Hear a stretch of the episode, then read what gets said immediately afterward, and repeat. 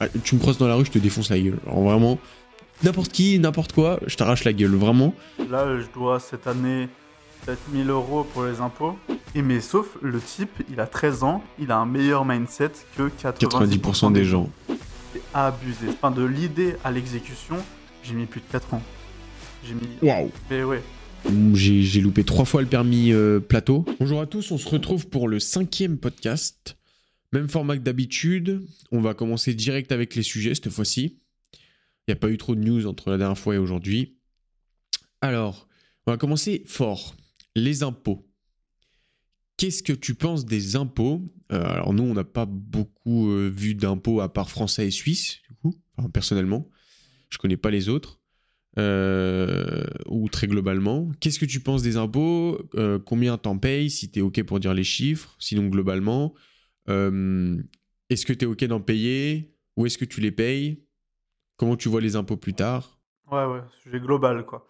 Euh, écoute, euh, ouais, je paye du coup des impôts parce que j'ai travaillé en Suisse. Là, je dois cette année 7000 euros pour les impôts, pour environ euh, 7 mois de travail, donc 1000 euros par mois d'impôts. Comment je vois ça? Écoute, honnêtement, en fait, d'un côté, ça me fait pas tant que chier de ça parce qu'en fait, je sais que c'est euh, en fait, mon école a été gratuite. Quand j'ai été élevé, etc., tout était gratuit. Donc, d'un côté, je me dis, écoute, actuellement, je paye ça pour euh, l'école que j'ai pu vivre plus jeune, ou les routes, les hôpitaux que j'ai pu côtoyer, ou peu importe, ce qui n'a pas trop été le cas d'ailleurs. Mais voilà, je paye déjà un peu tout ça. Mais je me dis, payer ça sur euh, peut-être mes genre 60 ans, non, je pourrais pas. Je pourrais pas et ça me fait trop chier, ça fait beaucoup, tu vois. Genre, sur quelques années, ça me dérange pas, sur trois ans, ok, c'est pas grave. Mais sinon, ça fait beaucoup de trop. Et surtout que Là, j'étais en salariat. Si je commence à être en entrepreneuriat et puis au final me faire taxer parce que j'atteindais certaines sommes euh, à 70%, une fois que tu as une certaine somme, c'est 70%, je crois que tu te fais taxer. C'est ridicule. Tu payes, tu payes, tu payes. Et au final, euh, bah, derrière, regarde ce qu'ils en font. Pas trop de, ce qu'ils en font, hein, des choses. Les routes, elles sont dans un état assez euh, catastrophique. Les... Enfin, pas toutes, mais voilà, la plupart. Ensuite, euh, les autoroutes, elles sont privatisées. Euh, donc tu payes ta race pour aller euh, à, je sais pas, tu vas aller à Paris, mec. J'avais regardé pour regarder Paris combien ça me coûtait. Ça me coûtait plus de euh, 300 euros en essence et en payage. En tout, donc de chez nous à, peu près à Genève, donc de Genève à euh, Paris, 300 balles pour y aller. Putain, mec, c'est abusé. C'est limite si tu prends l'avion, t'en as pour moins cher. Bah c'est sûr. Et euh, après, bon, on va te parler d'écologie, gna, gna, gna. Bon, écoute, voilà. Mais euh, ouais, non, tout ce qui est impôt, c'est cher. Il y a beaucoup trop, je trouve. C'est beaucoup trop. Et, et pour au final, pas grand-chose, j'ai l'impression. Euh, mais bon. Et toi, t'en penses quoi? Ah, Moi, je change beaucoup sur le fait que ça ne dérange pas de payer des impôts, mais mon point, c'est qu'est-ce qui en est fait derrière? Si euh, je payais des impôts, même beaucoup d'impôts, et que euh, les hôpitaux, ça serait nickel. Il n'y aurait pas d'attente, euh, les conditions de travail seraient bonnes pour les gens qui y bossent, tout serait clean. Si l'éducation était nickel, les profs étaient bien payés, il n'y aurait pas de, de, trop grosses classes avec pas beaucoup de profs et tout quanti. Euh, si tous les services publics étaient nickel, que l'administratif ce serait géré nickel parce que c'est une grosse histoire en France, ça me dérangerait pas de payer beaucoup d'impôts. Mais là, on paye des impôts. Pour l'instant, j'en ai pas payé encore beaucoup parce que j'ai eu des petits salaires, mais on paye des impôts. Les gens autour de moi payent beaucoup d'impôts pour au final en fait avoir. euh, Mais en fait, on sait pas où part l'argent. Donc clairement, non, en fait, ça, ça colle pas quoi. Et, euh, et je trouve que les, l'imposition est mal, euh, est mal gérée. Euh, Qu'est-ce que j'entends par là? Quelqu'un euh, qui va, euh, par exemple, un entrepreneur qui va créer une grosse société et qui va du coup employer beaucoup de gens, donc entre guillemets permettre à beaucoup de gens, enfin c'est pas entre guillemets, mais c'est faire vivre beaucoup de gens parce que tu vas les employer, donc tu vas Ah bah leur avoir un- permettre d'avoir un salaire. Si ta boîte elle coule, ils auront une- il faut qu'il faudra qu'ils cherchent une autre entreprise. Mais donc tu apportes de la valeur à la société, tu apportes de la valeur aux gens et on te taxe énormément là-dessus. Euh, moi, je verrais plus logique le fait de moins taxer sur la vie de l'individu euh, lorsqu'il crée de la valeur, mais de taxer énormément, parce qu'il faut bien taxer à un endroit, sur euh, l'héritage. Je trouve ça dommage et je trouve ça complètement inégalitaire, même si les inégalités seront toujours là, mais je trouve ça inégalitaire de naître dans une famille euh, et euh, le mec, euh, enfin, un individu A qui est dans une famille bien lotie, un individu B qui est né dans une famille moins bien lotie, l'individu A, quand il aura 18 ans, il aura, imaginons, il a le même parcours que l'individu B, il va recevoir 3 millions de son, sa famille parce qu'il sera dans une bonne famille. Alors que l'individu B, il va recevoir 0 parce qu'il a été tombé dans une famille moins aisée. Et moi, je pars du principe, moi, je serais content, je serais content d'avoir créé tout ce que j'ai créé parce que je pars d'une famille qui n'avait pas beaucoup d'argent qui m'a donné beaucoup de connaissances et beaucoup de choses très bien et d'une très bonne éducation pour monter tout ce que je monte, mais pas beaucoup d'argent. Et je suis content de monter tout ça par moi-même. Et euh, je serais content que mes enfants, de nouveau, montent ça par eux-mêmes et qu'ils n'arrivent pas à 18 ans avec déjà 3 millions sur le compte et 15 euh, apparts achetés à leur nom euh, où ils n'ont rien besoin de faire de leur vie pour avoir 10 000 balles qui tournent tout seuls sur leur compte. Tu serais le type de personne qui, du coup, ne lègue pas sa fortune à ses enfants plus tard? Ou très peu. Imaginons, moi, je, par exemple, si, imaginons, euh, taxé à 90% sur ma fortune quand je meurs. Et ils ont 10% pour, euh, pour faire l'école qu'ils veulent. Mon, but, c'est qu'ils aient pas de. de, de moi, je me suis posé des questions dans mes études de faire ou telle, telle ou telle étude parce que j'avais pas forcément les moyens de faire telle ou telle étude. Qu'ils aient pas cette question à se poser. Qu'ils aient assez pour faire n'importe quelle étude et vivre jusqu'à euh, la fin de leurs études, mais que derrière, il y ait zéro qui arrive et qui construisent tout de même. Ok. Euh, je trouve ça intéressant. Après, si je peux leur permettre euh, d'avoir un appart ou deux à leur nom qui leur fait tourner 1000 ou 2000 euros tous les mois, par exemple, euh, que ça leur met clean et que grâce à ça, ils n'aient pas de problème d'argent, c'est toujours mieux. Mais à choisir, et si je peux aussi permettre dans les trois ou quatre prochaines générations de ma famille de les mettre bien à vie, je le ferai. Mais euh, à choisir entre être taxé énormément sur la vie de l'individu A ou être taxé à la fin de sa vie comme un malade et qu'il n'y ait rien derrière, je préfère l'option, la deuxième option. Tu penses que ce serait quoi les pourcentages euh, pour toi qui seraient bien? Parce qu'actuellement, si je dis pas n'importe quoi, euh, donc quand tu prends un héritage d'une, de tes parents, par exemple, c'est euh, donc ton parent te laisse son héritage à son enfant, c'est 20%, et ce qu'il laisse à des membres un peu plus éloignés de sa famille, c'est 50%, je crois. Si, je crois J'ai plus les termes exacts. Il y a eu un décès dans ma famille il y a pas longtemps, et en fait, quand rien n'est préparé, quand il n'y a aucun montage financier qui est fait, aucun montage fiscal qui est fait, mhm. tu te fais taxer comme, un, comme des enculés sur, les, sur l'héritage déjà, mais pas à 90%. Et moi, en fait, c'est hmm, moi c'est ma tante qui est décédée et euh, ma mère, donc sa sœur et son frère, ont, eu, ont été énormément taxés par rapport à sa mère. Donc quand c'est des, les conjoints ou les proches, c'est plus taxé que les plus éloignés. Mais bref, je sais plus. Je sais plus exactement. Ouais, je sais plus, j'avais entendu que c'était un truc comme ça où les vraiment les proches normalement c'est moins et après au plus tu t'éloignes, au plus c'est plus et euh, bah typiquement pareil, j'ai eu euh, le cas avec euh, ma famille, c'était un héritage pour mon père de 1000 euros, un truc comme ça, il avait reçu peut-être 250, un truc comme ça et c'était ridicule. Et mais bon, écoute, c'est comme ça. De toute façon, il faut bien imposer. Il y a, des histoires d'abattement aussi. en dessous d'un certain montant, tu es moins, es moins imposé qu'au-dessus. Ouais, bah après, tu m'étonnes, je pense que c'est pas aussi simple que non, de mettre des stats. Hein. Non, non. C'est sûr. Mais ouais, je vois ce que tu veux dire, être imposé à la fin de ta vie au lieu du durant toute ta vie. C'est mieux de ouais, de ce point de vue-là, c'est clair que c'est mieux. Après moi, franchement, je sais pas honnêtement, j'aimerais vraiment que mes enfants, ouais, je sais pas. Je sais pas, je me... en fait, j'ai les deux petits côtés, euh, j'ai l'ange à côté de moi qui me dit "Ouais, vraiment laisse ton enfant avec tout ce que tu peux et tout, genre mets-le bien. Et d'un autre côté, j'ai ouais, mais si c'est un fils de riche, c'est chiant, tu vois. Si c'est un fils de riche et qu'il est là, il, il fait rien de sa vie, juste il crame ton argent, euh, celui que tu as durement travaillé. Après, ça aussi, ça dépend comment tu élèves ton gosse. Il y a de l'argent que tu lui donnes, mais il y a aussi la façon dont tu l'élèves. Même si tu lui files un million et que tu lui apprends à faire des valeurs et à créer 10 euh, ou 100 milliards avec ces 1 million, euh, il va les créer. Il aura plus de chances. Il fera ce qu'il veut à la fin. Hein mais il aura plus de chances de les créer que si tu lui euh, files 2000 ou 3000 balles tous les mois sans qu'il ait rien à faire et qu'il regarde Netflix. Ouais, non, c'est sûr. je pense que sur ce point-là, ouais, je... Mais c'est marrant, sur le côté des impôts, il y a, toujours deux, deux, familles. Il y a la famille qui est plutôt, euh, ouais, c'est important de payer des impôts, je suis content de payer des impôts, ça, ça apporte de l'argent aux services publics, etc. Et à côté de ça, j'avais écouté pas mal de podcasts, tu en as, ils sont complètement contre les impôts, ils, font tous les montages fiscaux possibles et imaginables pour les réduire au maximum et ils préfèrent euh, donner l'argent qu'ils auraient donné aux impôts à des œuvres caritatives qu'ils ont choisies pour des valeurs qui leur sont propres et sur des sujets qu'ils trouvent importants à changer. Moi, je trouve cette, euh, cette chose intéressante aussi.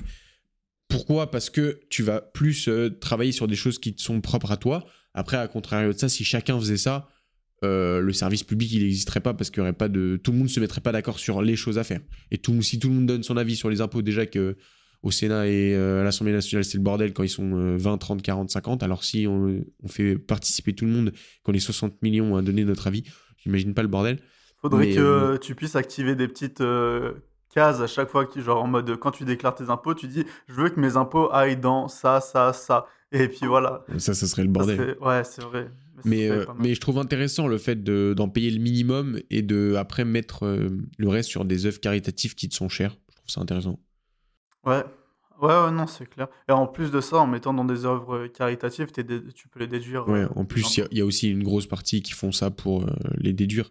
Mais, mais oui, intéressant. Après, mais, ça, c'est des montages financiers, ça devient d'un coup plus compliqué. Ouais, mais conseil pour tous ceux qui nous écoutent, n'hésitez pas à aller voir des conseillers en gestion de patrimoine, des avocats fiscalistes ou ce genre de métier pour vous faire accompagner. Parce que des fois, il y a des choses toutes bêtes à mettre en place mais qui peuvent vous faire gagner 5, 10, 20, 30 000 ou même des fois des centaines de milliers d'euros, voire des millions suivant votre fortune. Donc, euh, bon, après, je pense que si vous avez plusieurs millions sur le compte, vous vous faites déjà accompagner, j'imagine, j'espère pour vous. Mais euh, les gens euh, qui ont des rémunérations plus modestes, n'hésitez pas à aller les voir, même si vous gagnez des fois même le SMIC ou un peu plus, n'hésitez pas, des fois vous pouvez faire des choses intéressantes, même avec ce genre de somme. Et dès que vous commencez à investir, allez voir directement ce genre de personnes qui peuvent vous faire gagner beaucoup d'argent même si vous voulez payer cher. Et rappelez-vous que tout ce genre de métier qui vous accompagne, si vous les payez cher, il faut être content de les payer cher. Pourquoi? Parce que si vous les payez cher, ça veut dire que vous avez gagné beaucoup d'argent derrière. Et donc si moi, demain, euh, mon conseiller en gestion de patrimoine, il me dit euh, Théo, euh, tu me donnes un million, je te fais gagner 4, si je grossis la chose, bah, je suis content de lui donner un million parce qu'il va m'en faire gagner 4 derrière. Donc c'est pas un problème de lui avoir filé un million si j'en ai 3 de plus derrière. Voilà, donc rappelez-vous d'être content de payer ces gens, même beaucoup d'argent. Ensuite. ouais, passons du coq à l'âne. Ah, complètement. complètement. Est-ce que tu es plutôt team musique ou pas pendant que tu travailles? Et si oui, quel type de musique? Et quel est ton rapport à la musique On va élargir. Quel est ton rapport à la musique euh, au quotidien? Comment tu l'utilises? Qu'est-ce que tu écoutes Mais d'abord, team travail, musique ou pas? Je vais commencer par ça parce que l'autre, euh, alors là, je suis un peu déboussolé. Euh, mais non, non, je suis, ouais, je suis team musique de fou. Mais en fait, ça dépend de la tâche. Et parce que du coup, pendant que je travaillais, donc j'ai eu une longue période de, salariat, etc. Euh, selon les tâches, si elles me demandaient à réfléchir, je n'écoutais pas de la musique. Du coup, je me posais, je réfléchissais. Mais du moment où ça demandait très peu de réflexion et euh, plus un truc euh, créatif entre guillemets, là j'écoutais de la musique. Et c'est comme ce qui se passe actuellement dans, du coup, dans ce que je fais. Dès que je commence à écrire des euh, vidéos, etc., je ne fais pas du tout de musique. À côté, je mets pas de musique, de podcast ou, ou toute autre chose. Et par contre, quand je fais les miniatures des vidéos, et ben là, vu que ça me demande pas de réflexion réelle, et ben ça y va, j'écoute des podcasts en même temps. J'écoute peu de musique, j'écoute plus des podcasts. La musique, je l'écoute juste dans la voiture euh, parce que, euh, bah, comme ça, c'est des petits trajets et puis voilà. Et j'aime pas trop écouter un podcast pendant genre 5 minutes. Et euh, ouais, non, moi je suis vraiment team, on écoute des choses quand, quand tu peux. Et en plus, ça te fait passer le temps bien plus vite. Et selon aussi si tu vu du coup, à un moment j'écoutais de la musique, selon si tu écoutes des musiques, le type de musique, tu vas travailler aussi plus vite. Et ça, c'est vraiment un truc de. J'avais, j'avais pas compris l'importance de cette chose, mais en fait, mon, mon ancien, euh, ah, ah, pardon, mon ancien maître d'apprentissage me disait à chaque fois euh, éteins, enlève tes écouteurs, gna, gna, gna. Et en fait, il n'arrivait pas à comprendre que quand j'avais de la musique, je pouvais travailler bien plus vite que quand je n'en avais pas, parce que bah, pour ça, j'en ai aucune idée. Je suis pas médecin, quoi que ce soit. Mais je sais qu'il y avait ce rapport euh, quand j'écoutais de la musique, et selon le type de musique, mais surtout, ouais, un peu toutes les musiques en gros, bah, je travaillais bien plus vite parce que bah, le temps passait certainement plus vite aussi. Et euh, c'est pareil avec les podcasts. Et c'est quel genre Donc tu dis que c'est tous les genres de musique bah, Et c'est quel genre de tâches que tu faisais quand tu écoutais cette musique? Euh, C'était des tâches, euh, bah, je dessinais des plans de ventilation. Donc en fait, il y avait toute une partie où je dimensionnais le réseau. Donc je faisais les gaines de ventilation, je les dimensionnais, je, je disais leur taille, tous des calculs champs, etc. Et ensuite, la tâche où on doit dessiner ça sur le plan, Et ben ça, ça, il n'y a pas besoin de trop réfléchir en fait. C'est juste tu réfléchis au, début avec euh, ton papier, tu dessines dessus euh, grosso merdo, et ensuite euh, ben tu redessines ce que tu as dessiné euh, en grosses lignes, en plus précis. Mais du coup, ces tâches-là, tu n'as plus besoin de réfléchir. C'est très automatique, surtout arrivé à un certain stade. Quand tu débutes, forcément, tu voilà, mais quand tu arrives à un certain stade, c'est tranquille. Et bah du coup là, c'est comme ici, c'est les miniatures. Quand je fais des miniatures euh, YouTube, je m'en fous. Il n'y a pas de besoin d'écouter de, de musique. Enfin, si, j'écoute de la musique. Euh, j'écoute des podcasts et tout parce que je m'en fous. Mais quand je j'écris une vidéo, là, non, c'est mort. Et euh, mon rapport à la musique, franchement, j'en ai pas vraiment. hein. Tu sais, je pense pas en avoir énormément de rapport à la musique. Peut-être il y en a qui. En fait, je suis vraiment cycliste. Des... Cyclique. Cyclique. Ouais, cycliste, c'est un autre truc. Les vélos, là. Euh, non, je suis vraiment cyclique dans le sens où euh, j'ai des périodes où je vais écouter énormément de musique et des périodes où je vais écouter énormément de rap. À un moment, je vais écouter énormément de musique classique et à un autre moment, je vais écouter énormément de trucs électro, boum, boum, boum. Ça Et- dépend de ton humeur, ça dépend des moments de bah, l'année, ça dépend de rien du tout. Pas du tout, ça dépend de rien du tout. Juste des phases et elles sont vraiment aléatoires. Ok, c'est intéressant. Donc ouais. Et puis maintenant, j'écoute quasiment plus rien, juste des podcasts et la musique, je l'écoute. euh, Ouais, si des fois pour te motiver un petit peu, mais sinon, euh, voilà. Ça, c'est ouf, c'est vraiment, ça dépend vraiment des gens, le rapport à la musique. Ouais. C'est intéressant. ouais, ouais. Et toi, c'est quoi ton rapport à la musique? Euh, alors, déjà, pour la première question, team musique ou pas pendant le travail, alors moi, il y a une seule musique que je peux écouter quand je travaille, c'est de la musique avec que des instruments. Dès qu'il y a une parole, c'est impossible. Je peux pas écouter de la musique avec des paroles. En fait, je suis quelqu'un qui, quand il travaille, euh, je me mets avec euh, un casque ou des écouteurs anti-bruit, même chez moi, quand il y a zéro bruit. Pour être dans une bulle, vraiment une énorme bulle, où genre, dès qu'il y a du bruit, ça me déconcentre et c'est plus compliqué pour moi. Mais vraiment la seule, j'ai une playlist sur Spotify euh, où c'est des musiques douces, calmes, avec que des instruments. Il n'y a aucun- aucune parole. Et même si les paroles, elles sont dans une langue que tu comprends pas? Ouais, c'est pareil. Parce que je vais, en fait, mon cerveau va essayer de les comprendre. Il va essayer de les écouter et de les comprendre. Si c'est en français, c'est encore pire parce que je vais les comprendre de, à fond. Si c'est en anglais ou quoi, ou n'importe quelle langue, mon cerveau va essayer de les comprendre et c'est impossible. Il se concentre plus là-dessus que sur ce que je suis en train de C'est marrant parce que ouais, c'est vraiment différent d'un cerveau à l'autre parce que moi, vraiment, les musiques, bah, typiquement, du coup, c'est l'anglais, je comprends rien. Et euh, je les écoute mais tranquille, tu sais. Et je peux, je peux faire euh, cette tâche. en- Enfin, vu que du coup, je vois ce que tu veux dire quand t'arrives pas à te concentrer à cause de la, des paroles. Mais moi, quand c'est de l'anglais ou une autre langue, je m'en fous complet. Mais ouais, c'est étrange. Enfin, les cerveaux. Mais En général, ma, mon rapport à la musique, moi j'écoute ma- la musique en fonction de ce que j'ai dans quelle émotion j'ai envie d'être. J'ai une playlist pour le sport qui te défonce les oreilles. C'est du gros hard rock. Euh, de base, j'aime pas ça, mais c'est du gros hard rock, euh, du truc qui t'écoutes ça, tu croises des gens dans la rue, t'as envie de les flinguer. Non, honnêtement, à chaque fois que j'écoute cette musique et que je l'ai dans mes oreilles avec euh, réduction de bruit, les basses à fond, tu me croises dans la rue, je te défonce la gueule. Alors vraiment, n'importe qui, n'importe quoi, je t'arrache la gueule. Vraiment, euh, incroyable. Euh, mais c'est cette émotion que j'aime bien quand je vais aller au sport, c'est pour euh, tout défoncer. Donc j'aime bien ce genre de musique et cette émotion. Quand j'ai envie, du coup, le soir, au moment d'aller me coucher, j'écoute le même genre de musique que j'écoute quand je vais aller, je vais travailler. Donc beaucoup plus calme. Quand je me réveille, je mets la même playlist souvent que euh, quand je vais au sport pour me mettre d'attaque dès le début de la journée en mode euh, je vais t'arracher la journée. Ah ouais, dès le Ouais. matin, tu. Dès le matin, gros hard rock. euh. Et après, j'enchaîne direct sur le podcast actuel, que j'écoute en ce moment. Et voilà, c'est à peu près ça. Donc ça va dépendre vraiment du, des humeurs. Euh, j'ai été beaucoup, de par notre âge, on a été beaucoup baigné dans le rap. Euh, je suis parti de. Enfin, jeune, on écoutait tous à peu près la même chose pour, euh, pour, être, pour bien s'entendre avec les potes. Puis après, quand tu grandis, tu écoutes un peu plus ton genre de musique. Moi, j'ai une famille qui écoutait beaucoup de jazz. Et. euh, Ma mère avait une, une bouquinerie librairie, donc il y avait beaucoup de musique calme et euh, j'ai beaucoup baigné dans cette ambiance très calme, très douce. C'est pour ça aussi que je me sens bien dans cette ambiance pour travailler. Et donc le jazz, j'en ai eu un peu fed up. J'en ai écouté 10 ans non-stop dès que j'étais au boulot de ma mère. J'en ai fait aussi, j'ai fait de la musique, donc j'en ai aussi fait. J'en ai un peu ras le cul du jazz. Et euh, mais T'as donc, fait de la musique? Ouais, j'ai fait du saxophone pendant 10 ans. Oh, ok. Je- euh, ma petite sœur, elle a fait pareil, elle fait du saxophone aussi. Stylé. Moi, j'ai fait du violon. Ok, Un an. ok, J'ai appris à faire chocolat bonbon. d'accord. Ça fait chocolat bonbon. Ok, Voilà, c'est tout. c'est tout.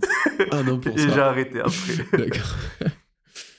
Euh, mais oui, ça dépend vraiment des, des, humeurs et des envies. Et puis après, euh, du coup, ouais, je me suis plus dirigé sur du rap, euh, plutôt du rap conscient, parce que le rap, les putes, les voitures et l'argent, à le cul, quoi. Ouais, t'écoutes les paroles, du coup, pendant le rap bah, En fait, je me suis concentré sur du rap qui est plus là pour passer un message, plus que pour dire les trois sujets que j'ai évoqués avant, quoi. Ok. Ouais, du coup, t'écoutes vraiment les paroles des musiques. Quoi. Ouais, ah, je j'essaye de comprendre le fond, le et là, le but de la chanson. Donc, euh, ouais, plus dirigé vers ça. Puis ça, quand je l'écoute, c'est plus en voiture. Et puis, euh, sinon, là, une bonne playlist sur Spotify euh, avec des basses boostées. Ça, ça envoie, c'est trop bien, ça. Ça t'arrache. Ou en moto aussi. Mais putain, quand j'écoute ça en moto, j'ai envie d'être à 200 sur la moto. Faut, faut pas trop que je mette cette playlist parce que. c'est dangereux. C'est dangereux. Il y a le démon qui arrive et tu changes de, de facette. Et puis là, le col, tu le montes en 3 minutes, le genou à terre. Compliqué. Mais ouais, ça dépend vraiment des, des, des, styles et des envies de la journée, en fait. Ouais, du mood dans lequel tu veux te plonger. c'est ça. On enchaîne dans le l'âne. Alors, euh, la, quelle est ta, tu penses, la part du mindset dans l'entrepreneuriat? Comment tu penses que ça joue euh, par rapport à l'entrepreneuriat et quelle place ça prend? Ben, pour moi, ça prend tout. c'est le, le, total. Tu sais, j'ai vu là récemment une vidéo euh, sur Instagram, un réel, qui m'a beaucoup marqué parce qu'en fait, c'est un, petit qui a un mindset, mais vraiment genre de, de zinzin. Vraiment, il est là en mode. Tu sais, il, est très. Euh, ça se voit qu'il regarde Yomi, etc. Et il prend exactement ce qu'ils disent et il l'applique. Et il a 13 ans. Le mec, il a 13 ans et, tu le vois, donc dans la vidéo que j'avais vue, c'est en mode ouais, euh, j'aime bien aller faire des balades en forêt, me ressourcer sans musique, gna C'est vraiment très. Euh, et puis après, euh, il, parle business, etc. Mais il a 14 ans, 13 ans, tu vois, il a même pas encore mué. Et non, mais pour te dire à peu près l'âge. Et il fait quoi lui, tu sais? Je sais pas ce qu'il fait exactement, mais pour le moment, il juste il fait tout le temps plein de réels. Et puis, euh, il y en a pas mal qui partent viraux. Parce que le fait qu'il soit super jeune et qu'il parle un peu mindset et euh, il ait ce mindset-là, entrepreneur, business, et bah, genre, tout le monde rage. Et mais sauf le type, il a 13 ans, il a un meilleur mindset que 90%, des gens. C'est abusé. Ce gars, s'il continue comme ça, et il va aller loin, c'est sûr. Mais euh, ouais, du coup, pour moi, le mindset, c'est vraiment la base. C'est la base si tu n'as pas le bon mindset, déjà, tu vas. En fait, ça, veut tout dire, le mindset. C'est l'état d'esprit dans lequel tu es. Si tu. En parlant d'argent, ton mindset au niveau de l'argent n'est pas le bon. Tu vas le dépenser n'importe comment et au final, tu vas tout cramer, tu vas jamais être riche. Même si tu fais beaucoup d'argent, si tu, crames tout, et que tu, achètes que des, euh, des non, passifs au lieu des actifs, et bah au final, c'est fini. Tu, tu, crames tout dans n'importe quoi. Tu auras beau gagner un million, si tu dépenses un million deux, tu seras aussi pauvre qu'un mec qui gagne 1002. Hein. Mais clairement. Et puis, ouais, non, le mindset pour moi, ça, c'est tout. C'est la totalité. C'est clairement euh, la chose primordiale dans l'entrepreneuriat, le business, même dans la vie tout court. Dans le tout, ouais. Parce que si tu veux un mindset pour le sport, faut se mettre dans le mindset aussi. Ouais, c'est ça. Ok, super intéressant. T'en penses quoi, toi? Moi, je suis à fond avec ça parce que j'avais déjà, euh, comme j'ai dit au début, les premiers podcasts, j'avais déjà essayé plein de choses avant euh, les choses en ce moment que je mets en place et qui commencent à marcher. Et, euh, et j'ai vu en fait avec les dernières formations que j'ai prises où il y avait une grosse partie sur le mindset que c'était ça qui me manquait en fait.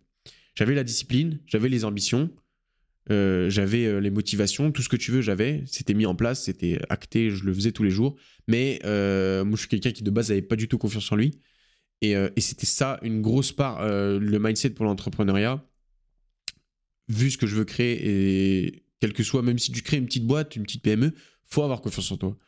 Faut être, faut se dire que le matin tu te lèves et tu dis, ok, bah je fais des choses de bien, euh, j'apporte de la valeur à mes clients et tout simplement j'ai confiance en moi. Si t'as pas ça, c'est très compliqué, vraiment très très compliqué. Et, et pour ça, il y a des choses super simples. On peut commencer par enregistrer des affirmations et se répéter des affirmations positives. Ça, c'est super euh, courant, c'est super intéressant. Ça va être des phrases positives euh, du genre je, serai millionnaire avant 25 ans, euh, je suis quelqu'un d'agréable à côtoyer, des trucs bateaux comme ça. Et, et on se les répète, ou on se les, moi je les ai enregistrés et je les écoute, et il faut se les écouter souvent, très souvent. Moi, je les écoute souvent une fois le matin, une fois le soir, dès que je me lève et dès que je vais, avant d'aller me coucher. Dès que tu as un moment de mou aussi, ou si tu veux te motiver avant d'aller faire quelque chose, tu les écoutes. Euh, et aussi les visualisations positives. C'est te visualiser dans le futur, dans euh, ce que tu veux faire et dans ce que tu veux être. Pour ça, moi, j'avais créé un vision board, ça s'appelle. C'est euh, les différentes images qui représentent ce que tu veux euh, avoir plus tard. Donc là, je peux le prendre en, live. Il y a un sablier, parce que c'est quelque chose que je veux gérer, c'est pouvoir gérer mon temps plus tard. Il y a une énorme salle de réunion. Pour moi, c'est synonyme d'avoir réussi, d'avoir créé une grosse boîte et d'avoir beaucoup de choses à gérer dedans une maison seule au bord de la montagne et du lac, parce que j'ai une grosse part de moi qui est très solitaire et qui aime bien être euh, loin de tous les cons et bien seul euh, au calme. Et j'ai une Audi RS7 qui est une des voitures de mes rêves et un gros chalet pour euh, le luxe et avoir réussi. Donc ça, c'est des images que tu... Moi, je les ai mis en fond d'écran du coup. C'est des images que tu vas régulièrement voir. Et enfin, il y a deux choses dans le vision board. Il y a ces images-là que tu vas régulièrement voir et t'imaginer déjà dans cette situation pour te, te mettre en avant là-dedans et euh, visualiser dans des situations où, où tu es bien, en fait. C'est ça les deux points. C'est euh, regarder ces images et t'imaginer dedans et, et continuellement te, te regarder, te voir là-dedans, enfin, t'imaginer complètement dans ces images-là. Et ces deux choses permettent euh, clairement d'améliorer ton mindset et, ta confiance en toi. Les affirmations pour te faire entrer. En fait, le cerveau, il va, euh, que ça soit toi qui te dises la chose ou euh, une personne qui te dise la chose, il va pas remarquer la différence. Si tu te dis je suis intelligent, ou je suis beau, et que quelqu'un te dit tu es beau, il va pas comprendre que c'est quelqu'un d'autre ou c'est toi qui t'es dit la chose. Donc si tu te le dis à toi-même constamment, je suis beau, je suis beau, je suis beau, au fur et à mesure, ton cerveau il va comprendre et il va mettre, enfin il va intégrer le fait que tu es beau. Mais faut que, tu, sois beau, machin. Mais du coup, faut que tu crois en ce que tu dis quand même un minimum. Parce que même pas. Ah ouais? Même pas. Si tu te forces à le répéter, à répéter, à répéter, il va, il va l'intégrer. Et c'est ça aussi, euh, c'est ça aussi qui est intéressant. Et on peut voir le pendant de cette chose, c'est que si tu es pessimiste de manière générale et que tu passes ton temps à dire euh, des choses négatives, bah ton cerveau il va entendre ces choses négatives, les inculquer et il va croire, il va aller dans le sens négatif. Et c'est intéressant cette façon de faire. J'avais écouté cette façon de faire, c'est à chaque fois que tu dis quelque chose de négatif, eh ben tu vas t'arrêter sur ce que tu dis, le reformuler de manière positive pour faire, pour améliorer ton mindset à chaque fois que tu dis quelque chose de négatif, tu t'arrêtes, bam, et tu, tu, le reformules, et tu le redis à voix haute, et tu dis, ah non, je pourrais faire comme ça. Et, et, à, force, c'est modifier son langage pour passer sur quelque chose de tout le temps positif. Même sur les choses négatives, tu peux toujours trouver du positif. Et est-ce que après, t'en arrives pas à un stade où, genre, tu te masturbes trop le cerveau en disant que t'es trop fort? C'est pas grave. Ah ouais? Vaut mieux penser que t'es trop fort que t'es trop faible. Oui, non, c'est sûr ça. Mais... Même mais après, ça. Ouais, je sais pas. Faut rester humble. Ouais, mais faut rester humble. Mais euh, pour créer des grosses boîtes ou même pour avancer dans la vie, sans parler de créer des boîtes euh, avec des millions de, salariés ou des millions de chiffres d'affaires, juste pour avancer dans la vie, faut croire en soi, faut, faut y aller. Donc, mec, euh, mec, meuf, croyez en vous et, et branlez-vous le cerveau un maximum et, et dites-vous des, des, choses positives constamment.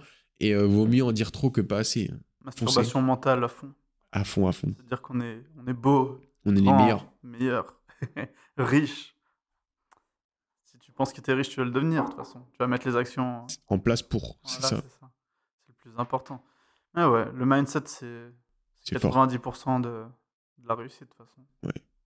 Et, et oui, sur le, le, fait de, que tu disais euh, l'argent, euh, mettre en place le mindset avant de mettre en place tes investissements, c'est important. Si tu commences à mettre les ah investissements en place et que ton mindset il est pas bon, tu vas faire de la merde sur tes investissements. Ah, mais c'est clair que sur les investissements, c'est de la merde. Ton... Bah, tu vas faire n'importe quoi. Tu vas penser euh, que ton invest, euh, bah, au final, il, peut crash, tu vas le revendre, tu vas faire n'importe quoi. Tu vas écouter tes émotions, en fait, tout simplement. Enfin, ouais. Non, le mindset, c'est vraiment la base de, de tout. C'est vraiment, ouais. Et peu importe le domaine où vous allez, il faut vous renseigner le bon mindset à avoir dans votre domaine où vous voulez être le meilleur. Parce que après, c'est pas tout, pas la même chose de partout non plus. Les façons de penser. Yes. Bon. Est-ce que tu, on parle un peu des projets euh, échoués et de la vision de l'échec? Tu peux commencer si tu veux. Qu'est-ce que tu as mis en place qui s'est soldé par un gros échec et euh, comment tu as vu l'échec à cette époque-là? Est-ce que tu as changé vis-à-vis de l'échec? Écoute, euh, depuis tout à l'heure, tu me poses les questions. du coup, je, je, te propose de commencer. Vas-y. alors, moi, comme je l'ai dit dans le podcast d'avant, je trouve qu'en France, on a une vision de l'échec euh, qui est mauvaise. Euh, on a beaucoup tendance à penser euh, que l'échec est quelque chose de mauvais et qu'il faut l'éviter au plus haut point pour avancer. Moi, je pense complètement l'inverse. je pense que c'est en essayant en échouant que tu avances et que tu progresses. la preuve étant, quand tu commences à faire du vélo, tu tombes forcément les débuts et tu vas réessayer, tu vas recommencer, tu vas apprendre à moins tomber ou à mieux tomber. Ça, c'est important aussi, pas forcément en te faisant moins mal, et ça, c'est important à apprendre physiquement, mais aussi mentalement et dans le business, comment mieux tomber. Et euh, tu vas continuer, tu vas recommencer, te remettre sur le vélo, pédaler, et à la fin, tu arriveras à, pédaler, à faire du vélo. Et si tu n'étais pas tombé, euh, bah, en fait, forcément, tu vas tomber. Donc, il faut prendre ça en compte et avancer. Et des fois, tu apprends, et apprends toujours mieux de tes échecs que de tes réussites. Parce que quand tu as réussi, ok, c'est cool, j'ai réussi, mais euh, j'ai fini, entre guillemets, ce que j'avais à faire et j'ai plus à apprendre là-dessus. Alors que quand tu as un échec, bah hop, tu te retournes, tu fais, bon, le mec, j'ai fait quoi? Qu'est-ce qui a pas marché? Et ça, c'est important à faire parce que c'est bien l'échec, mais si tu t'échoues euh, et que tu recommences la même chose sans rien changer, bah, tu es sûr de retourner dans le mur. Alors qu'en fait, il faut prendre un temps, hop, tu te retournes, tu regardes ce qui s'est passé, qu'est-ce que tu as fait de bien, de pas bien, tu apprends et bam, tu continues, tu avances. Et ça, je trouve ça super important. Euh, moi, qu'est-ce que j'ai échoué? Euh, Premier point, comme j'ai expliqué dans le premier épisode, j'avais commencé des études classique en France, avec euh, une licence sélective en économie, puis après je voulais aller dans un master et des grandes études. Ça, ça s'est soldé par un gros échec de mon côté. Ça m'a pas du tout correspondu. Et euh, donc, au final, j'ai que mon bac pour l'instant. Euh, et, donc ça, ça a été mon premier gros échec. Au début, je l'ai vu vraiment comme un échec avec une mauvaise euh, vision de l'échec. Et, euh, en fait, après, ça m'a permis, donc j'ai pris ce temps de me retourner, de regarder. ça m'a permis de comprendre que ces études-là, c'était pas fait pour moi et que les études, ce n'était pas que faire une licence ou un master, mais que là, j'étudie au quotidien en lisant des livres, en faisant plein de formations en ligne. Et, c'est un autre type d'études complètement autre qui est pas la norme, donc qui est compliqué à accepter par soi-même déjà et aussi par les autres. Et surtout en France, avec la vision qu'on a des études. Mais voilà, donc ça c'était mon premier échec qui au final euh, en est un, mais qui m'a permis grandement d'avancer. Euh, qu'est-ce qu'il y a d'autre? J'avais euh, j'avais essayé de faire un compte Insta. Il y a peu de gens qui savent ça, très peu de gens. un compte Insta autour de. Moi j'aime bien débattre et donc j'avais essayé de lancer un compte Insta avec euh, des débats en lançant des questions pour que les gens débattent en commentaire.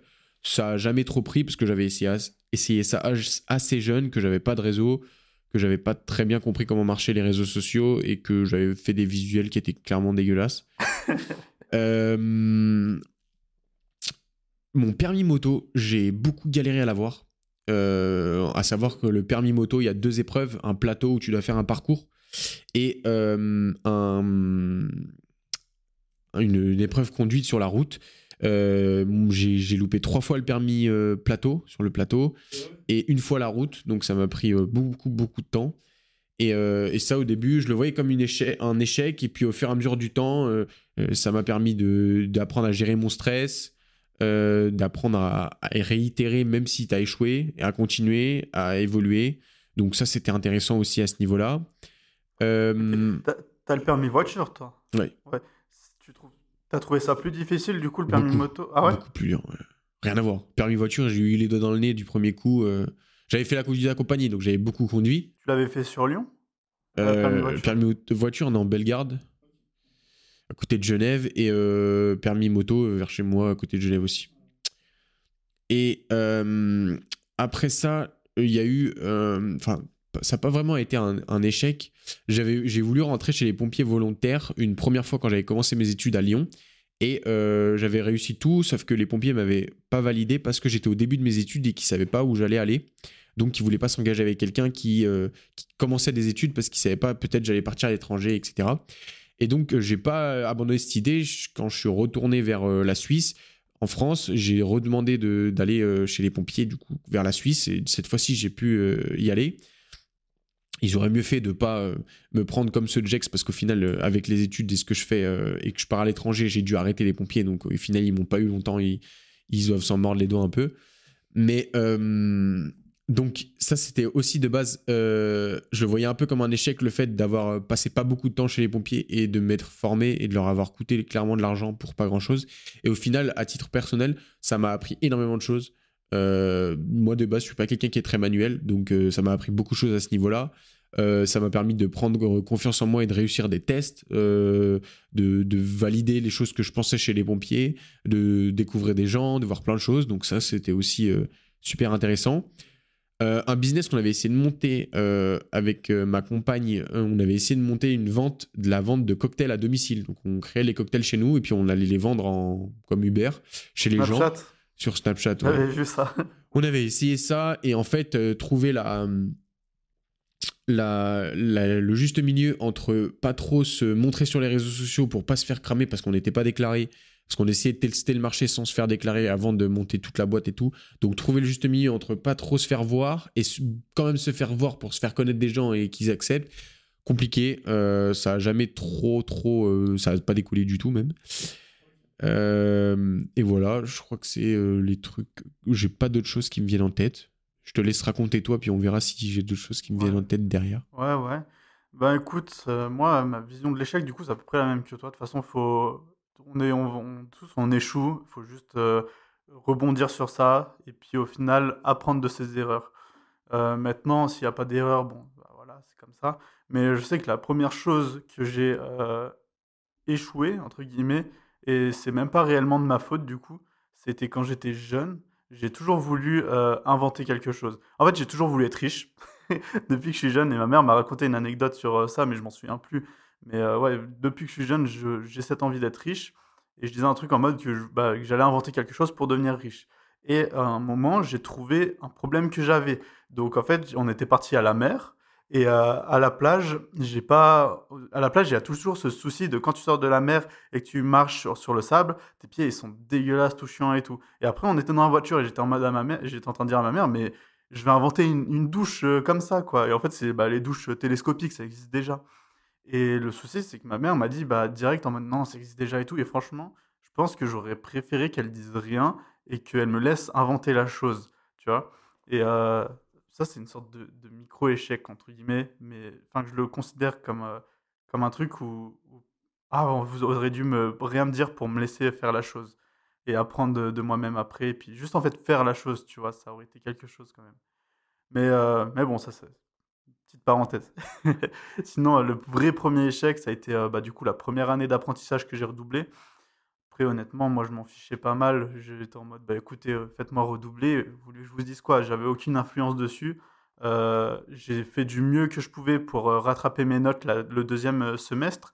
Parce que bah, du coup, le premier semestre, j'avais eu pas la moyenne. Le deuxième, je l'avais eu, je crois. Mais du coup, l'ensemble faisait pas la moyenne des deux. Mais à, bah, la moyenne en Suisse, c'est 4. Je crois que j'avais 3,9 en tout. ils m'ont fait redoubler. Bon, écoutez, c'est pas grave, faites-moi redoubler. Je ne l'ai pas trop pris à cœur en soi, mais un truc que j'ai pris beaucoup à cœur, c'est un projet que j'ai voulu lancer euh, qui s'appelle Drift Mapool. Et euh, en fait, bah, du coup, je l'avais eu l'idée pendant euh, mon apprentissage et juste les erreurs que j'ai fait, bah, du coup, ça s'est jamais lancé, etc. Et les erreurs que j'ai fait, c'est que de l'exécution, enfin de l'idée à l'exécution, j'ai mis plus de 4 ans. J'ai mis. Mais ouais. Parce qu'au début, je me disais, non, faut que je. Enfin, faut que hop, hop, hop, il y a des idées, etc. Puis après, en fait, euh, je me disais, non, mais attends, il faut que j'attende ça, il faut que j'attende ce passage, il faut que je fasse ça. Et au final, j'ai jamais lancé la chose. Donc déjà, juste de, de l'idée à l'exécution. C'était quoi l'idée? euh, bah, C'était créer... Ah ouais, ouais j'ai pas dit. c'était créer des euh, t-shirts et enfin, du merch drift, pour le drift, en fait, la niche du drift. Parce que j'étais très... J'étais à fond dedans. Et je voyais qu'il y avait qu'une seule marque qui se démarquait là de, dans ce domaine. Je me suis dit, bah, écoute, s'il n'y a qu'une seule marque, il y a clairement ta place pour, euh, pour y aller. quoi. Donc, go. Mais euh, du coup, j'ai mis euh, entre l'idée et l'exécution, il y a eu 4 ans, et 3 ans exactement, en fait. Ouais. Et après, de l'exécution à quasiment finir la chose, il s'est passé un an. Et donc, la grosse erreur que j'ai fait au final, ça a été de mettre beaucoup trop de temps. J'ai mis beaucoup trop de temps et aussi j'ai investi beaucoup trop. J'aurais pas dû j'ai acheté en fait une brodeuse, j'ai acheté plein de t-shirts et de pulls euh, qui sont euh, pas pour les broder en fait. Et ensuite, j'ai acheté euh, plein de cartons aussi de vêtements déjà floqués Mapool. Donc j'ai encore tout ça dans ma chambre là-bas. ça traîne, je sais pas quoi en faire. et puis au final, j'aurais dû, ce que j'aurais dû faire, c'était une sorte de dropshipping, mais du textile. Euh, que les gens commandent, qui, ça aille direct là-bas, et puis au final, qu'eux, ils envoient direct. Donc le dropshipping du textile, quoi. C'est clairement ce que j'aurais dû faire. Mais bon, c'est pas grave. Encore une fois, c'est une erreur. Ça m'a fait perdre quelques milliers d'euros quand même en tout. Euh, mais bon, on passe par là, quoi. Et puis après, euh, j'ai rebondi et je sais que maintenant, il faut que j'exécute bien, bien, bien plus vite. Et pas avoir une idée et puis ne jamais l'appliquer. Parce que ça a été souvent ça. J'ai souvent eu plein d'idées que j'ai laissé beaucoup trop traîner. Et au final, j'ai jamais trop appliqué quelque chose. Donc là, c'est maintenant ce que je m'impose, c'est vraiment d'y aller à fond et de sortir la chose coûte que coûte. Puis donc ouais, non, ça, a été euh, le plus gros échec. Ensuite, j'ai eu euh, peut-être des, petits échecs d'investissement et qui sont dus, dus à euh, des erreurs émotionnelles, dans le sens où il y a un projet NFT, je suis rentré dedans, mais il y a eu euh, énormément d'engouement autour de ce projet et le Discord était tout en folie avant le mint. Donc le mint, c'est le moment où les NFT sont mis en vente en gros et que tu peux les acheter. Et euh, il y a eu énormément de folie et euh, au final, j'ai été pris dans l'engouement. Donc au lieu d'en acheter un de NFT, j'en ai acheté trois. Donc je devais dépenser que 100 euros, mais vu que j'achetais en Ether, en plus à chaque fois je fais la conversion et au final, vu que l'Ether à l'époque il était à 1000 dollars, maintenant il est à 2000 quasiment bah, c'est comme si je l'ai acheté 200 euros, quoi. Euh, puis j'en ai acheté 3. Ensuite, il y, a, eu le mint, il est passé. Puis ensuite, il y avait encore l'euphorie, etc. Du coup, j'en ai racheté une autre. Enfin, bref, j'ai dépensé plus de 1000 balles euh, dans ce projet et actuellement, euh, bah, je n'arrive pas à les revendre. j'en ai revendu une, mais genre, j'ai vendu 200 balles. Enfin, je, je, laisse un peu le temps et puis je me dis, tant que, tant que c'est pas réellement tout revendu, j'ai pas réellement perdu. Et vu que c'est un gros un projet d'une grosse marque, il y a possibilité que dans le futur, que ça qu'il y ait de la hype. Mais bon, on verra. Mais ça, ça a été dû à une erreur toute bête hein, de gestion des émotions. Et, mais bon, c'est comme ça, de toute façon, il faut bien, faut bien faire les choses. Enfin bon, les échecs, euh, je pense qu'on en a tous. Il hein. faut juste savoir rebondir et pas être euh, déprimé, euh, avoir le bon mindset. C'est ça. Encore une fois, ça revient à là. Tu as eu du coup d'autres échecs ou pas, toi Bah, pas qui me viennent en tête comme ça. Ok. Et c'est quoi le R3NLT là? Ah, ça c'est le nom du projet. De... Du projet NFT. Projet NFT, ok. ça.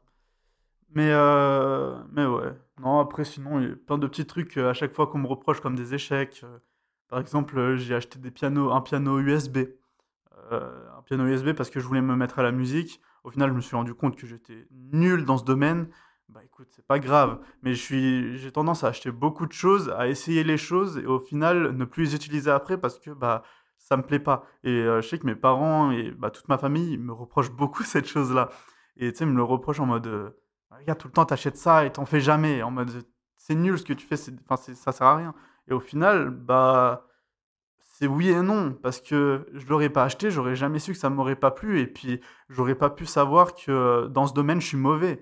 Et au final, ça me permet de savoir dans quel domaine euh, je suis bon et dans quel domaine euh, j'ai des, affinités avec le domaine. Ça. Donc bon, j'ai testé énormément de choses et au final, je me, je me retrouve à, à, être moyen de partout. Ok, mais c'est bien, au moins tu testes. Mais voilà, pour pour conclure sur ce sujet, n'ayez pas peur de l'échec, avancez, essayez, mettez pas 15 ans euh, sur une idée, allez-y euh, vite. Euh, moi j'ai tendance à beaucoup réfléchir avant de faire les choses, réfléchissez moins, balancez-vous dans l'idée, et puis si vous échouez, vous aurez au pire appris, au pire vous aurez gagné, mais avancez, vous n'avez rien à perdre. Dans tous les cas, il n'y a rien à perdre exactement. Tu auras perdu un tout petit peu de temps, mais bon, tu auras appris bien plus. Donc en soi, la balance est clairement là. Euh, je pense qu'on peut passer complètement à un autre sujet. Yes. Euh, passons au sujet du transhumanisme contre le bioconservatisme. Difficile comme mot. Euh, déjà, définissons les deux termes. Qu'est-ce que veut dire le transhumanisme? Alors, le transhumanisme, c'est le fait de modifier l'espèce humaine avec les technologies pour l'améliorer. Et le bioconservatisme, c'est l'inverse, c'est le fait de ne pas vouloir être amélioré avec les technologies. Je suis en train de lire un livre qui parle pas mal de ce sujet-là. Ça s'appelle euh, La guerre des intelligences artificielles à l'heure de ChatGPT. Et il traite beaucoup de ce sujet. Et, euh, il explique beaucoup qu'en fait, enfin, l'auteur explique beaucoup qu'à l'heure actuelle, dans la Silicon Valley, ils sont tous à fond là-dedans, dans le transhumanisme. Ils t'expliquent par A plus B que le, le, un, des gros, un des gros postes chez Google, je sais plus, je crois que c'est le code directeur, qui t'explique que d'ici même pas 10 ans, on aura tous des microprocesseurs intégrés sur nos neurones directement et que on aura Google connecté directement ah ouais. sur nos, à nous et qui répondra à nos questions avant même qu'on se les pose et que Google nous connaîtra mieux que nous-mêmes ou notre euh, meilleur ami. Ah, ça fait peur là. Dit comme ça, ouais, ça fait un peu peur. Euh, mais c'est pas que c'est. Euh, il y a aussi euh, tous les sujets d'IA, de plugger. ouais, c'est beaucoup autour des puces à plugger en fait. Bah, il y a Elon Musk qui a une société sur ça, je crois. Ouais, Neuralink, je crois que c'est ça. Ouais, ouais, ouais, je crois que c'est quelque chose. Et tu as aussi les augmentations physiques. Donc, il y en a beaucoup qui parlent de ça chez les militaires de, de mettre des, des, exosquelettes pour euh, augmenter les, les, performances physiques. Donc pouvoir sauter plus haut, courir plus longtemps, etc. Bah dans tout ça, côté, ça peut être mieux pour eux, quoi. Mais c'est comme les exosquelettes, il faudrait que ça soit démocratisé, mais de fou, parce que par exemple, tous les métiers du bâtiment, euh, ça te permettrait de plus avoir des problèmes de dos, de merde. Ça serait incroyable pour ça. Ah ouais, et puis ouais, les dalettes à chaque fois que tu dois soulever qui pèsent 20 kilos, et hop, hop, hop, tu te niques le dos c'est un exosquelette qui te permet de t'accompagner dans ces mouvements, ce serait top. Hein. Ça, pour ces, pour ces sujets-là, du coup, c'est vrai que ça serait pas mal. Après, tout ce qui est puce à plugger direct sur le cerveau, c'est à prendre avec des pincettes, j'ai envie de dire. Hein, parce que bah, c'est toujours la même chose. Enfin, l'outil, enfin, toutes les technologies qu'on utilise, c'est en fonction de comment l'humain l'utilise. Le problème, c'est jamais l'humain, euh, c'est jamais les technologies, c'est l'humain. C'est en fait, c'est ce qu'en fait l'humain qui est le problème ou non. Donc c'est toujours la même chose. Internet, ça peut avoir des très bonnes valeurs, des très bonnes choses. Euh, enfin, il y en a d'autres euh, un peu moins. Pour les, ces puces-là, c'est la même chose. Si c'est utilisé à bon escient pour élever la conscience humaine, permettre d'avoir accès plus facilement à des données, de, de, supprimer les, les, les deepfakes et toutes les choses fausses qui tournent, ça peut être bien. Si c'est utilisé pour faire des campagnes de masse, pour valider des idées mauvaises que les gens pensent comme mauvaises, c'est un peu plus moyen, un peu plus compliqué. Donc, euh, il y aura une grosse question sur les données personnelles aussi, parce que déjà à l'heure actuelle, euh, avec tout ce qui est Facebook, tout ça, on ne sait pas trop où vont nos données personnelles et il y a des dramas sur ça. Si, si, après, en plus, ils nous mettent des puces dans la tête pour euh, nous améliorer et au final euh, chopent des données personnelles bien plus poussées, ça devient compliqué. Sur ce genre de sujet, il y a une série qui est intéressante sur Netflix, ça s'appelle... J'ai oublié le nom, bien sûr. C'est. Attends, je vais vous retrouver ça.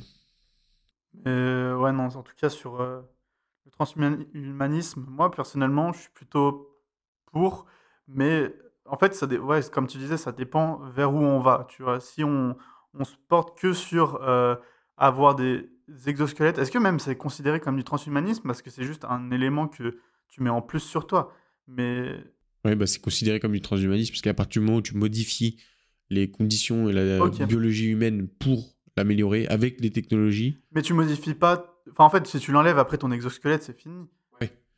Mais je pense que c'est considéré euh, parce que tu l'utilises à un moment T. La série, ça s'appelle Black Mirror. Voilà. Je conseille ça. En fait, ça traite de tous ces sujets. Euh, c'est des sujets de science-fiction. Ça les pousse à l'extrême pour nous montrer à l'extrême comment ça pourrait être. C'est intéressant. Il y a beaucoup. Et puis chaque épisode est une histoire différente. Donc c'est intéressant, on peut regarder un épisode par un épisode pour, ceux qui n'ont pas beaucoup de temps. Mais, mais ouais, non. Et sur ce sujet-là, c'est toujours la même question, c'est savoir ce que l'humain en fait. Mais en fait, et c'est aussi que ça fait peur parce qu'on ne connaît pas. Euh, j'ai envie de dire, euh, tu parles de, l'Internet euh, à des gens qui habitaient en 1910, ils vont dire, mais ça nous fait flipper, on veut pas d'Internet, vous êtes malade. Tu parles d'Internet aujourd'hui, tout le monde trouve ça normal. Parce que c'est habitué, c'est compliqué à voir on va voir dans les prochaines années, mais ce que je peux dire honnêtement et ce que je pense réellement, c'est que ça va arriver beaucoup plus tôt que ce qu'on pense. Et beaucoup plus tôt que prévu. Est-ce que tu me disais, tu me disais que dans le livre dont tu avais lu, du coup, euh, l'homme, donc l'auteur disait que euh, il y avait déjà un humain qui était qui allait naître qui était né et qui allait vivre plus de 1000 ans. Ouais, c'était le, premier homme qui, je sais plus, si, je crois que c'est 1000 ans, mais le premier homme qui euh, vivra plus de 1000 ans est déjà né à l'heure actuelle. Mais là, encore une fois, ça pose problème. on est déjà trop nombreux? Euh, si on commence à vivre des peut-être euh, peut-être déjà juste deux fois plus longtemps. Imaginons on vit deux fois plus longtemps. Ça va poser des gros problèmes. Il va falloir euh, réglementer peut-être les enfants, dire bah vous faire comme en Chine, dire ah bah vous avez plus le droit, enfin ce qu'ils avaient fait à l'époque, vous avez plus le droit qu'à faire un seul enfant. Et au final, quand ils ont fait ça, ils ont bien vu que ça a posé un problème. Et euh, tous les filles, elles étaient tuées avant la naissance ou après la naissance pour euh, garder juste un homme, parce que l'homme pouvait permettre de faire euh, des travaux, etc. Et c'était mieux dans la société euh, euh, chinoise d'avoir un homme que d'avoir une femme euh, en termes de valeur. Euh, Et les transhumanismes et euh, la Silicon Valley Gang euh, là-dessus te, te diront qu'il n'y a pas besoin de réduire la population humaine parce qu'on colonise- On ira sur colonisera Mars. sur d'autres euh, planètes. Donc euh, c'est pas un point pour, euh, pour, euh, pour eux. ouais, bah, ils vont faire quoi sur les autres planètes? Non, bah ils vont coloniser puis euh, créer une nouvelle Ouais, terre, une planète Terre bis. guerres, des... Ah oui, bah enfin l'humain. il faudrait guerres déjà qu'ils règlent ça en premier, je pense. Le pro- gros problème, c'est vraiment ce- ce- ces guerres-là, quand on voit ce qui se passe en Ukraine avec la Russie. C'est fou de se dire que. Enfin, moi, j'arrive pas à conscientiser que ça se passe. Tu vois, c'est fou. Il y a une guerre, pas très loin de chez nous. Les gars, ils sont juste en train de se tuer, normal. Tout va bien. Tout ça pour... euh, on sait C'est même pas trop quoi. Ça c'est compliqué. Mais... Ah, j'aimerais pas être militaire. La géopolitique, compliqué. Ah, moi, j'aimerais pas, j'aimerais pas du tout être militaire. J'aurais aimé faire euh, l'armée pour euh, tout ce qui est euh, le fait que ce soit strict, etc. Et euh, voir comment mon corps et enfin mon cœur, mon corps, tout aurait réagi par rapport à ça. Mais j'aurais clairement pas aimé être militaire, aller te battre et euh, risquer ta vie pour des choses dont tu n'as même pas réellement, enfin tu sais même, tu sais même pas ce qui se passe réellement, quoi. C'est chaud. Mais donc pour finir là-dessus, si tu dois trancher, t'es plutôt pour euh, l'apport de nouvelles technologies dans notre corps ou contre À l'heure actuelle? Euh, honnêtement, je pense que je serais pour. Mais je serais pour, mais encore une fois, ça, ça revient à ce qu'on dit tout le temps. Mais il faut doser. Il faut juste doser les, les- les choses. Mais je pense que je suis pour. Si on, une puce peut me permettre d'être plus intelligent, retenir mieux les informations et aller les choper plus facilement, parce que actuellement, moi, un de mes problèmes, c'est que dès que je regarde une vidéo YouTube, même si elle est très intéressante, euh, j'oublie plus de 80% des choses. Euh, dans, le dans le précédent podcast, tu parlais de Oussama Hamar et Dubaï, sa vidéo sur Dubaï. Je l'ai vu, je me souvenais d'absolument rien de ce que tu as pu dire. Et pourtant, je l'ai vu la vidéo et j'étais en train de la regarder comme ça de mon téléphone. Mais euh, du coup, ouais, si ça permet d'être mieux, moi je dis euh, go. Ok. Toi, t'en penses Moi, je suis hein. plutôt, euh, je suis optimiste de base et euh, j'ai envie d'aller dans le sens du progrès et j'estime que ça fait partie du sens du progrès. Donc moi, je suis plutôt ok là-dessus. À voir. Euh, et je serais peut-être même envie de dire que j'aurais peut-être envie d'être euh, bêta-testeur là-dessus. C'est vrai? Ouais. Genre, si demain, il... c'est comme du coup au final les médicaments de pharmacie, quoi. T'aimerais Ouais. bien. Ah ouais? Enfin, je sais pas si j'aurais envie d'être dans les premiers, mais moi, ça me dérangerait pas. Demain, on me dit, euh, vas-y, euh, la puce, elle est pas encore clean, clean, mais euh, on te la met, on a besoin de tester. Moi, je pense que je suis ok. À réfléchir, mais Ça me dans tous les cas, peur. Bah ouais, mais moi, je suis hypé par ça. Si ça me fait peur, mais en même temps, je suis hypé. Mais imagine, mais, ils peuvent euh, te déconnecter d'un coup. Ouais, mais ils déconnecteront la puce. Je sais pas si, enfin, si ça nique mon cerveau aussi, euh, c'est chiant et fait un peu chier, mais je sais pas. Genre, ils appuient sur un bouton, ça déconnecte tes neurones et enfin certaines euh, Ouais, parties et hop, tu as un blackout. je sais pas. Ouais, c'est chaud. Mais en tout cas, sur le sujet euh, trans vs bio, euh, plutôt trans. Ouais. Humanisme. Ouais, ouais, mais mais c'est sûr que. mais euh, ouais, non, pareil. Surtout les exosquelettes. Ça, c'est stylé. ouais. Surtout ouais, pour tous les, les usages qu'on pourra en faire. euh, Ouais, non, c'est Incroyable. important. ouais. Tous les métiers, petits métiers difficiles. manuels, euh, difficiles. euh, ouais, putain. Ouais, ouais, non, tous les métiers difficiles, euh, ça, ça les aiderait tellement et ce serait plus simple. C'est tous les, les facteurs à chaque fois avec leur colis là. Ouais. Enfin bon. Ok, et ben on va rester là-dessus. Donc euh, nous plutôt transhumanisme et puis vous euh, vous nous direz en commentaire si vous êtes plutôt bio ou transhumanisme. Et puis n'hésitez pas comme d'habitude à vous abonner, à aller voir les comptes sur les réseaux sociaux et à nous dire euh, en commentaire si vous voulez qu'on aborde d'autres sujets ou des invités. A plus, bonne journée. Ciao